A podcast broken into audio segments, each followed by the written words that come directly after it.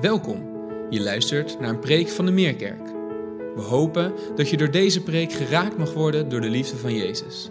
En dat je aangemoedigd mag worden om Hem samen met ons te volgen en van Zijn liefde te getuigen.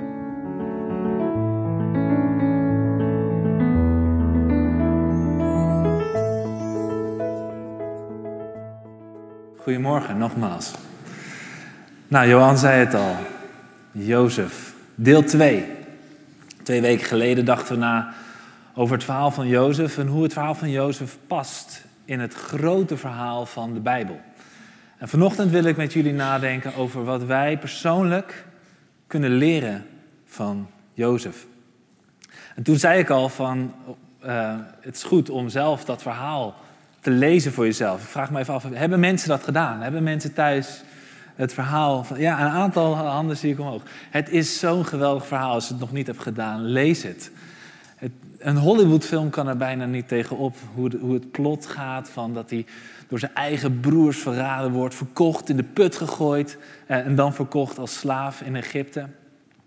En hoe hij dan in de gevangenis belandt en uiteindelijk door de dromen die hij kon uitleggen, werd hij onderkoning van Egypte, zodat hij in de positie was dat toen de hongersnood kwam, dat hij uh, eten kon geven aan zijn broers die bij hem kwamen. En ook die scène bijna, als je er een film van zou maken.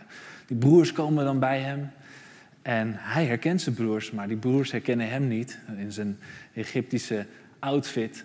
En Jozef die test hun een beetje. Dus allerlei manieren om even te kijken, zijn zij veranderd of zijn er nog steeds diezelfde mensen die mij eh, twintig jaar geleden of zo eh, in de put hebben gegooid. En vooral bij die laatste test, net voordat Jozef breekt, dan heeft hij een zilveren kuik, een zilveren beker in de bijdeltas van de jongste broer Benjamin laten stoppen. En dat wordt ontdekt door de soldaten. En dan komen ze bij Jozef. En dan is het notenbenen Juda. Juda die het plan had om Jozef te verkopen aan Egypte.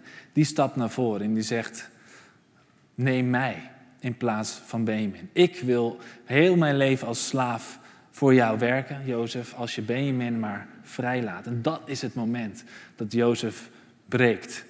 Nou, het is een prachtig verhaal. En wat we net hebben gelezen was helemaal het einde van dat verhaal van Jozef. En de broers die waren bang.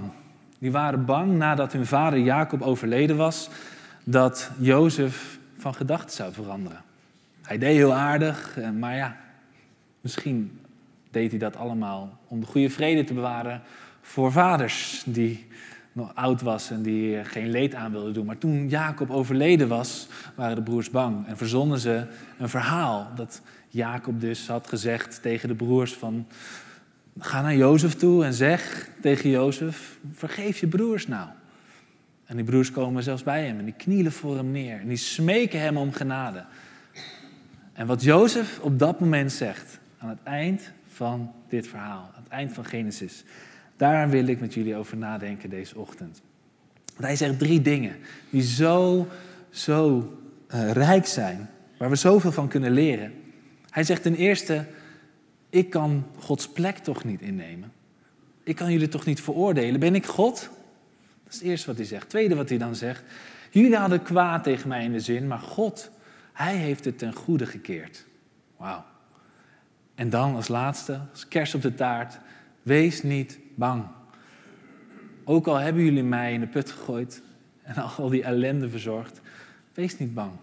Ik wil voorzien voor jullie noden. Ik wil voor jullie zorgen, voor jullie en jullie kinderen. Wees dus niet bang. We leren dus drie dingen van Jozef. Nederig zijn als Jozef, vertrouwen als Jozef en liefhebben als Jozef. Nederig zijn, vertrouwen en liefhebben. Dan beginnen we bij het eerste. Nederig zijn als Jozef. Nou, als er iets is wat Jozef niet was aan het begin van zijn leven, toen hij 17 jaar was, was het nederig. Dat wij iets kunnen leren van die Jozef, die zo arrogant was, het lievelingetje van pa, de jas vol trots droeg, te midden van zijn broers. God, eh, Jacob, onze vader, die heeft mij uitgekozen als favoriet. En vervolgens krijgt hij die dromen. En niet één, maar krijgt er twee. En die vertelt hij aan zijn broers, aan zijn ouders. Dat jullie zijn allemaal graanschoven. En ik stond in het midden. En jullie bogen allemaal voor mij. Nou, we kunnen allemaal voorstellen wat dat oproept bij iemand als iemand zo zelf ingenomen is. Dat heeft ertoe geleid dat zijn broers hem haten en hem uiteindelijk hebben verkocht als slaaf. Maar ja, aan het eind van het verhaal komt deze droom wel uit. Zijn broers knielen neer bij Jozef en smeken hem om genade. En je zou denken, ha, dit is het moment waar Jozef op heeft gewacht. Eindelijk knielen ze neer. Zie je wel, ik heb me gelijk gekregen. Maar nee, de reactie van Jozef is niet uit mijn ogen. Ik veroordeel, ik veroordeel jullie. Nee. Hij zegt, kan ik soms de plek van God innemen?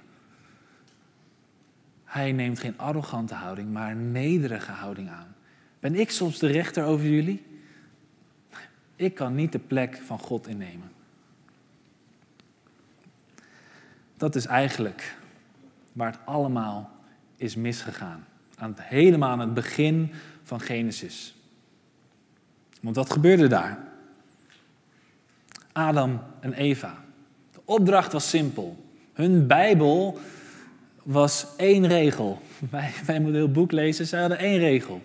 Je mag van alle bomen eten. Je bent helemaal vrij, behalve die ene boom. Als je dat doet, zul je zeker sterven. That's it. Nou, heel simpel. En toch worden ze verleid door de slang. En waarom? Wat zegt de slang? Die trekt Gods woord in twijfel. Zegt ja, God wil niet dat je van die ene boom eet. Want als je dat doet, dan zul je als God zijn. Hm? Dat klinkt aantrekkelijk. Daar is de zonde begonnen. Het verlangen om als God te willen zijn. Dat is de grote ironie van Genesis 3. De snelste manier om als Satan te worden, is door als God te willen zijn.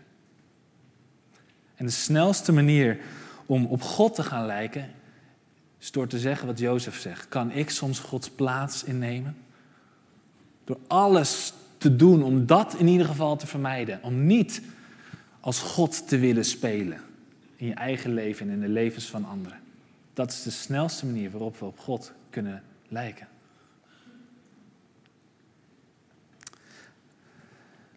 En sinds de mensheid, want daar stammen wij inmiddels van af, doen wij niets anders dan als God willen spelen. Dat is ons probleem. En het gaat soms heel subtiel. De manieren waarop wij in ons eigen leven als God willen zijn. Ik als jongerenwerker heb gesprekken met jongeren en gaat het soms over de Bijbel. Dat er dingen in staan die moeilijk zijn om te begrijpen of om aan te nemen. Ja, hoe, de Bijbel hierover denkt, hoe de Bijbel over seksualiteit denkt, niet meer van deze tijd. Maar wat de Bijbel over liefde zegt en over vergeving, ja, dat, dat spreekt me wel aan. Op het moment dat wij de Bijbel lezen en wij een onderscheid maken, dus dat spreekt mij aan, dat, dat zal vast van God zijn. En dat niet meer van deze tijd. God is vast wel meebewogen met, met hè, hoe wij nu denken, hoe ik nu denk, hoe wij in onze cultuur nu denken. Wat je eigenlijk dan aan het doen bent, is voor God spelen. Jij maakt het onderscheid van wat wel en wat niet van God is. Je laat God niet in zijn waarde, omdat Hij gewoon mag bepalen wat is goed en wat is fout. Dat we dat zelf niet in gaan vullen.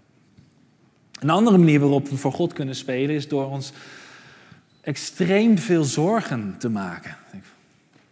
Op het moment dat we ons extreem veel zorgen maken over ons eigen leven, wat doen we dan eigenlijk? Daarmee zeggen wij, ik weet hoe mijn leven moet verlopen. Ik weet wat goed is voor mij. Ik weet hoe het allemaal zou moeten gaan. En ik hoop maar dat God het ook doorheeft. Want af en toe gebeurt er iets wat ik niet helemaal begrijp of wat niet helemaal volgens het plan gaat. Op het moment dat wij ons op die manier zorgen maken, daarmee spelen we eigenlijk heel subtiel voor God. Omdat wij het beter lijken te weten dan Hij. Wat er zou moeten gebeuren met deze wereld. Of een andere manier is wanneer we bijna te zeker zijn van onze zaak. Wanneer mensen naar ons toe komen van ja, je moet, als je vraagt moet je altijd naar die en die gaan, want die, die zal jou het antwoord geven. Die is zo slim, die, die heeft het zo goed uitgevogeld dat ze valken voor mij. En mijn positie als predikant als jongerenwerker. Dat de mensen naar mij toe komen en dat ik in een soort van hoge positie zit van nou, ik ga wel eens even vertellen hoe het zit. Nee. Ik kan delen wat ik weet over wie Jezus is. Maar ik moet altijd waken dat ik niet uh, dingen ga zeggen die ik eigenlijk niet kan onderbouwen. Of dingen kan zeggen die eigenlijk mijn persoonlijke voorkeur zijn, maar waar ja, maar misschien de Bijbel ook ruimte laat voor iets anders. Of waarvan ik gewoon moet zeggen, joh, dat stukje dat weet ik niet. Ik denk dit, maar ik weet het niet. Op het moment dat ik te zeker ben van mijn zaak, dan kan ik vastroesten in mijn denken. Net als de fariseërs, die een heel religieus systeem hadden bedacht van zo moet het, zo zit het. En als je dit doet en als je dat doet, dan is God blij. En als je dit en dit doet, dan is God niet blij. Zo zit het. Zwart-wit, duidelijk. Geen vragen meer. En als je vragen hebt, kom je maar naar mij toe. Als je de Bijbel leest, als je alleen al het verhaal van Jozef leest, er zitten er zoveel tegenstrijdigheden in. Er zitten zoveel dingen in die we eigenlijk niet bij elkaar kunnen brengen. En toch staan ze naast elkaar in de Bijbel. En we mogen over nadenken. En we mogen over spreken met elkaar. Maar soms moeten we ook kunnen zeggen, tot hier en niet verder. Nu weet ik het niet meer. Nu. Denk bijvoorbeeld aan de plek waar Jozef in de put gegooid is in Dothan. Ik zie een aantal jongeren in de zaal die denken: Dothan, dat is toch een artiest, weet je wel, van Coming Home Now. Ja, dat is Dothan. Maar Dothan, voordat hij de artiest was, is een plaats in Israël. Ja? En Jozef, die kon dat liedje niet zingen, I'm Coming Home Now. Want op het moment dat hij naar Dothan ging om zijn broers te zoeken, hij is nooit meer teruggekeerd naar het beloofde land, naar zijn huis. Maar daar in Dothan, wordt hij in de put gegooid, Jozef. En schreeuwt hij het uit naar boven. Smeekt hij of hij gered kan worden. Maar de hemel blijft stil.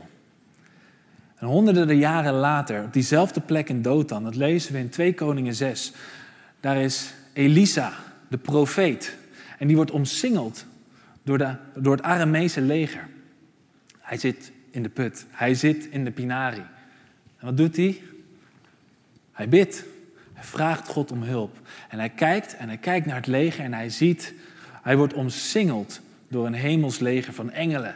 Met paarden en, en, en, strijdwagens met vuur. Kijk, dat, dat is de God die we willen hebben. Als we bidden, willen we vuur uit de hemel. Dan willen we dat het probleem wordt opgelost.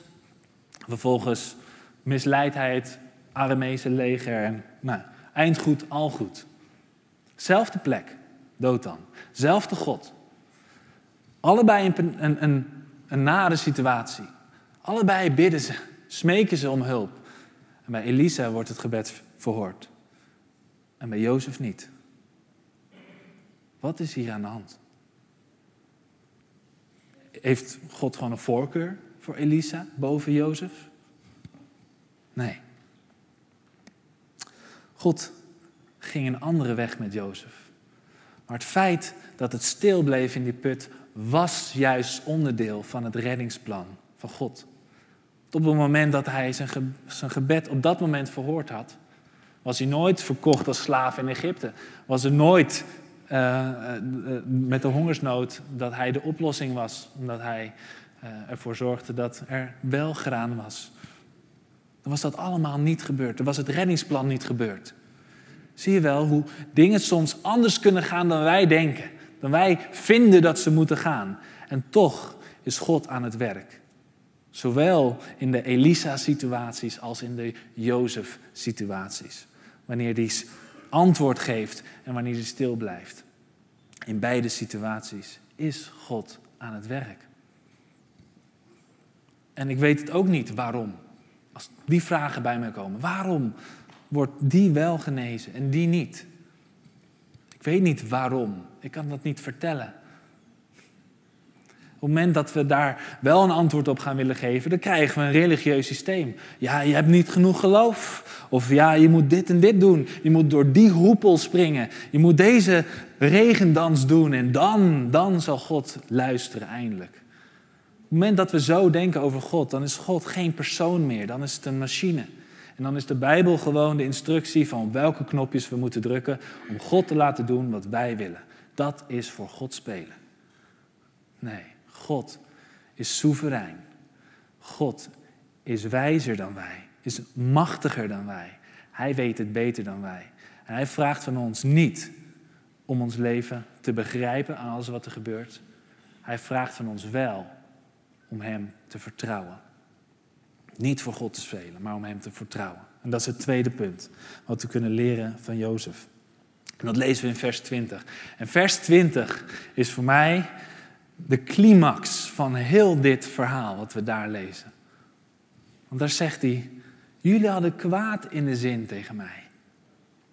Maar God, die heeft het ten goede gekeerd om te bewerken wat er nu gebeurt. Dat een groot volk in leven blijft. Dat is het vertrouwen wat Jozef in God heeft. Dat is de reden dat wij God kunnen vertrouwen. Als er dingen om ons heen gebeuren die anders lopen dan wij hadden gedacht en misschien hadden gewild. Dat God bij machten is. Niet om alle dingen die goed gaan, ja, die komen van God. Maar zelfs als we kwaad in de zin hebben, zoals de broers, kan God daardoor heen werken om alsnog te laten gebeuren wat Hij wil. Om alsnog mensen te redden. Zo machtig is God.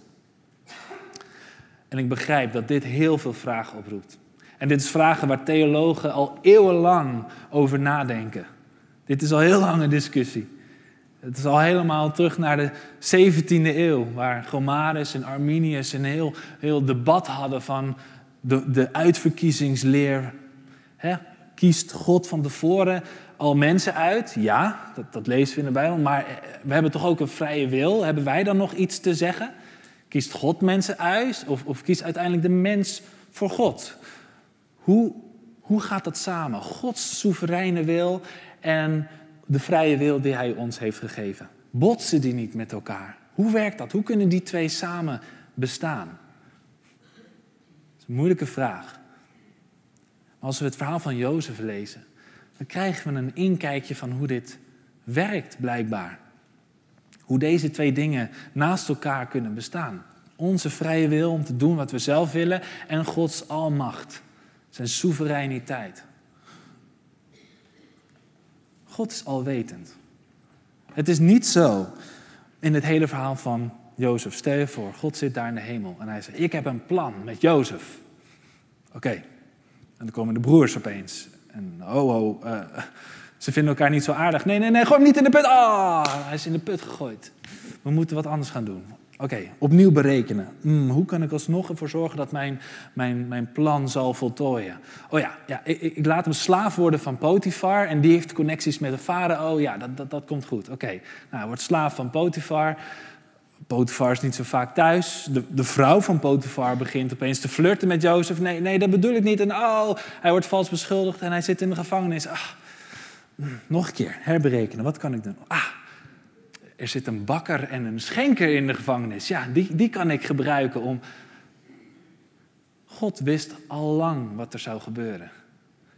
Hij wordt niet verrast door de keuzes die wij maken.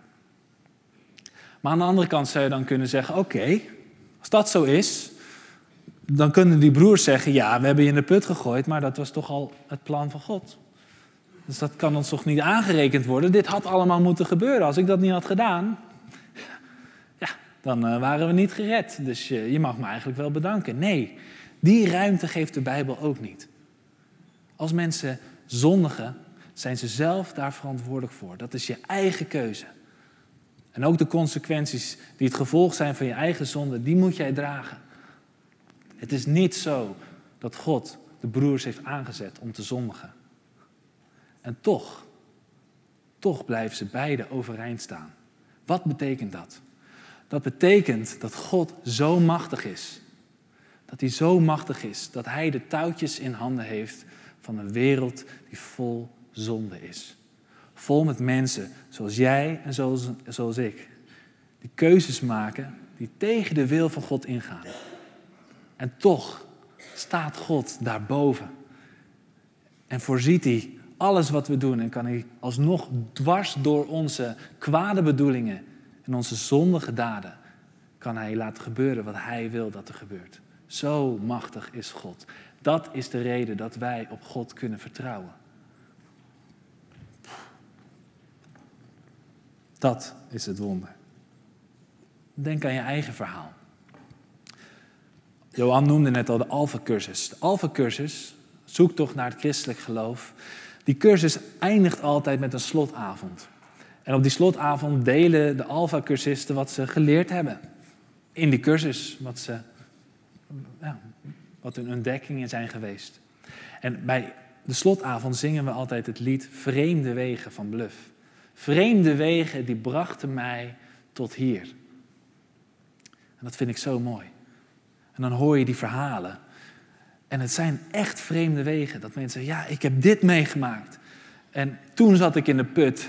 En toen dacht ik eigenlijk, nou, waarom leef ik eigenlijk? Ik moet er een eind aan maken. En op een gegeven moment, heel toevallig, kwam ik in, in gesprek met een collega. En die wees mij op de Alpha-cursus. En dat soort verhalen krijg je dan. Vreemde wegen waarom mensen in de kerk komen. Vreemde wegen waarop jij misschien wel vanochtend hier zit.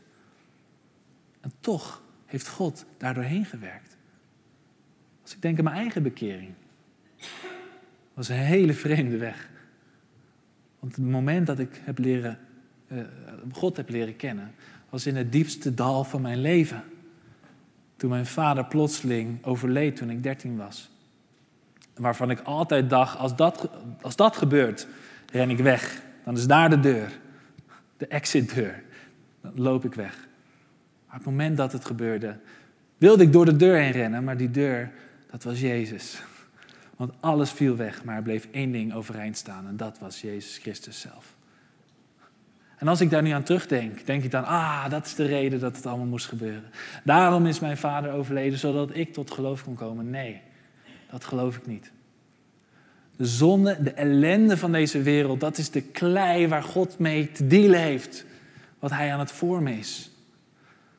Maar hij is de ultieme kunstenaar die daar een kunstwerk van kan maken. Die zelfs door het kwaad, door de pijn, door de ellende van de dood van je eigen vader terwijl je dertien bent, dat kan gebruiken om een jongetje in zijn nek te grijpen en zeggen van joh, jij dacht dat je van me weg zou rennen. Denk nog maar eens een keer na. Hier ben ik. Leun maar op mij.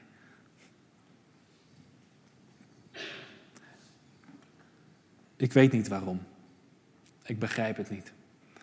Maar ik ben God wel heel erg dankbaar dat terwijl ik kwade bedoelingen had om van God weg te rennen, dat Hij mijn kwade bedoelingen ten goede heeft gekeerd. Dan komen we op het laatste punt, wat we kunnen leren van Jozef. Het liefhebben van Jozef. Jozef zegt tegen zijn broers: Wees dus niet bang. Ik zal zelf voorzien in het onderhoud van jullie en jullie kinderen. Zo troostte hij hen. Zo sprak hij hen moed in. Hij verzoent zich met zijn broers. Hij vergeeft hen voor alles wat ze hem hebben aangedaan. Hoe doet hij dat? Als iemand je in de put heeft gegooid, letterlijk. Als iemand je verkocht heeft. Hoe kan je niet alleen zeggen, ik vergeef jullie.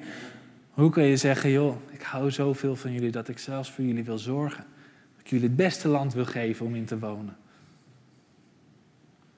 Hoe, hoe deed Jozef dat?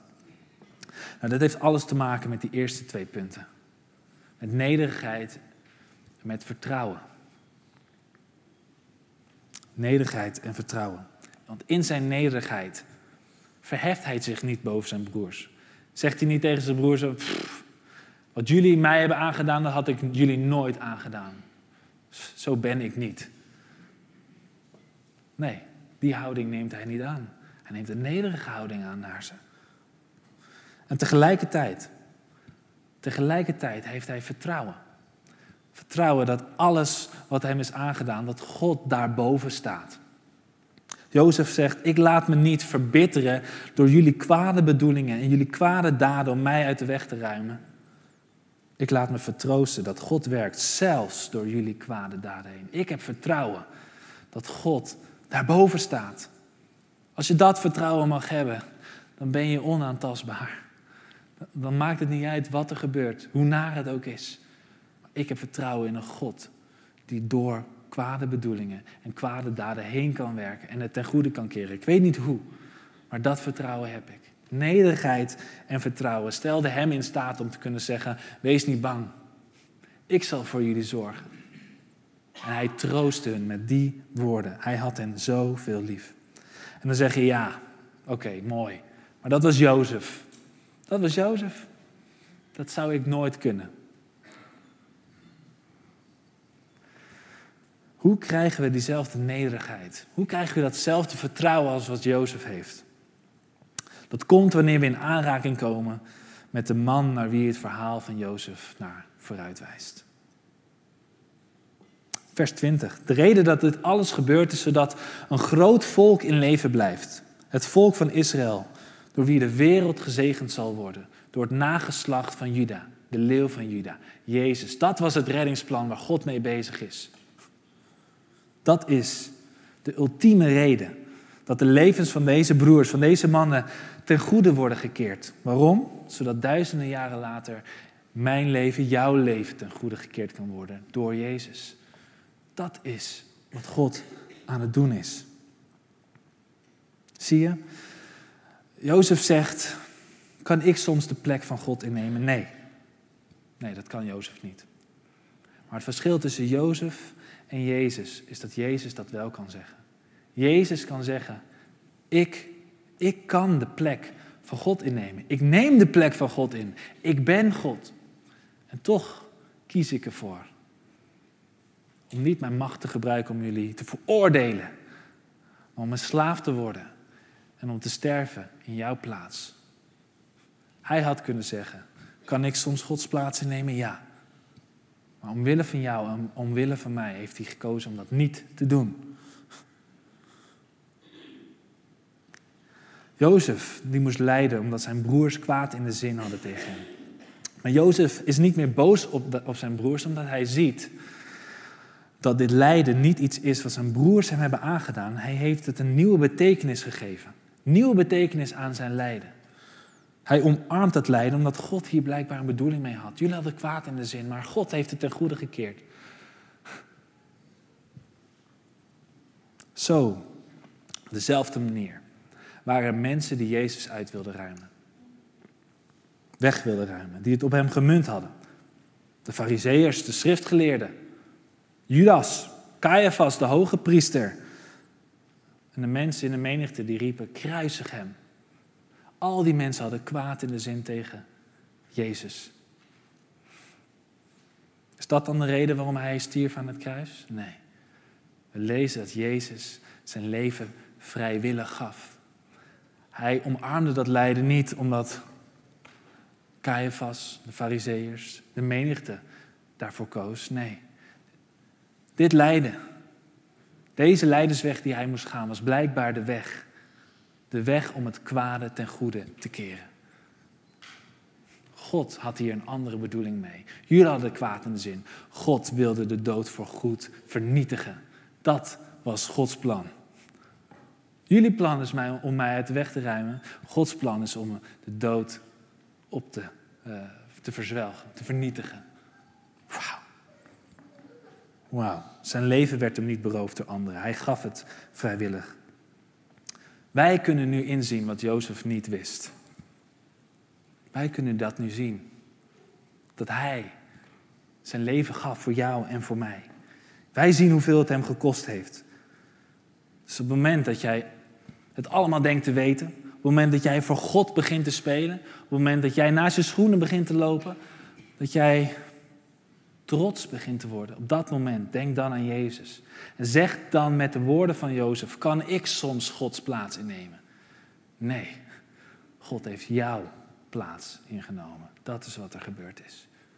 Als er iets is wat je nederig maakt, is dat het wel. En aan de andere kant kan je nog zoveel meer vertrouwen hebben in God.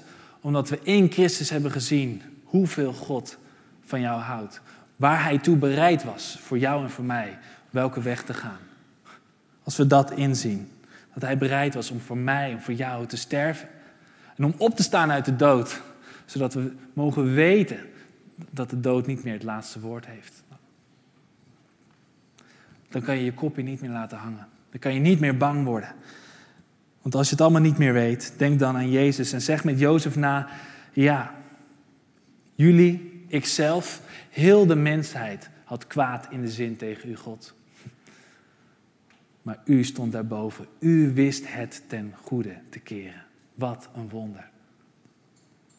Als dat je geen vertrouwen geeft, dan weet ik het ook niet meer. Dat is wat we leren van Jozef. Dat we met meer nederigheid en meer vertrouwen dan Jozef ooit had, omdat we Jezus kennen, in staat zijn om lief te hebben.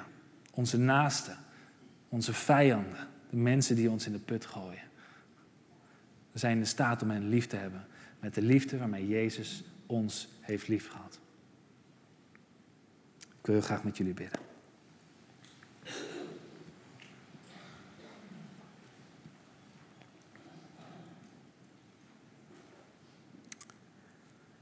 Heer, we willen u zo danken deze ochtend. We willen uw grote naam prijzen. Dat u het kwade ten goede kan keren. En daarin laat u uw almacht zien. Zelfs als u mensen maakt die in staat zijn, een vrije keus hebben om voor u te kiezen, maar ook om tegen u te kiezen. Dat u zelfs door onze zonde heen kan werken en het ten goede kan keren. Wat een wonder. Wat een wonder. En als we dat inzien, de manier waarop u alles ten goede heeft gekeerd, als we dat in gaan zien, Heer, dan maakt het ons zo klein. Dat maakt het ons zo nederig. Dan maakt het dat we zeggen, Heer, wij kunnen niet voor God spelen. Wij kunnen niet uw plaats innemen. U alleen. U alleen kan redding brengen. Wij niet. U alleen heeft het antwoord. En als we naar diezelfde Jezus kijken, dan worden we tegelijkertijd vervuld met zoveel zelfvertrouwen, zoveel vertrouwen in U. Dat het goed gaat komen, dat U de touwtjes in handen heeft, ook als alles mis lijkt te gaan, ook als het stil lijkt te zijn. Als onze gebeden niet verhoord worden omdat we weten dat u te vertrouwen bent, dat u goed bent. En dat u alles ten goede kan keren. Omdat u ons zo heeft lief gehad. Heer, met die liefde willen wij, de mensen die u ons gegeven heeft, wat ze ons ook hebben aangedaan, met die liefde willen wij hen lief hebben. O Heer, mogen we dit leren. Door het verhaal van Jozef heen. Maar niet zonder Jezus. Dat we nederig mogen zijn. Dat we altijd vertrouwen mogen hebben in u. En dat we mogen liefhebben zoals u ons heeft liefgehad. Bid ik in Jezus' naam. Amen. Fijn dat je hebt geluisterd. Voor meer informatie ga naar www.meerkerk.nl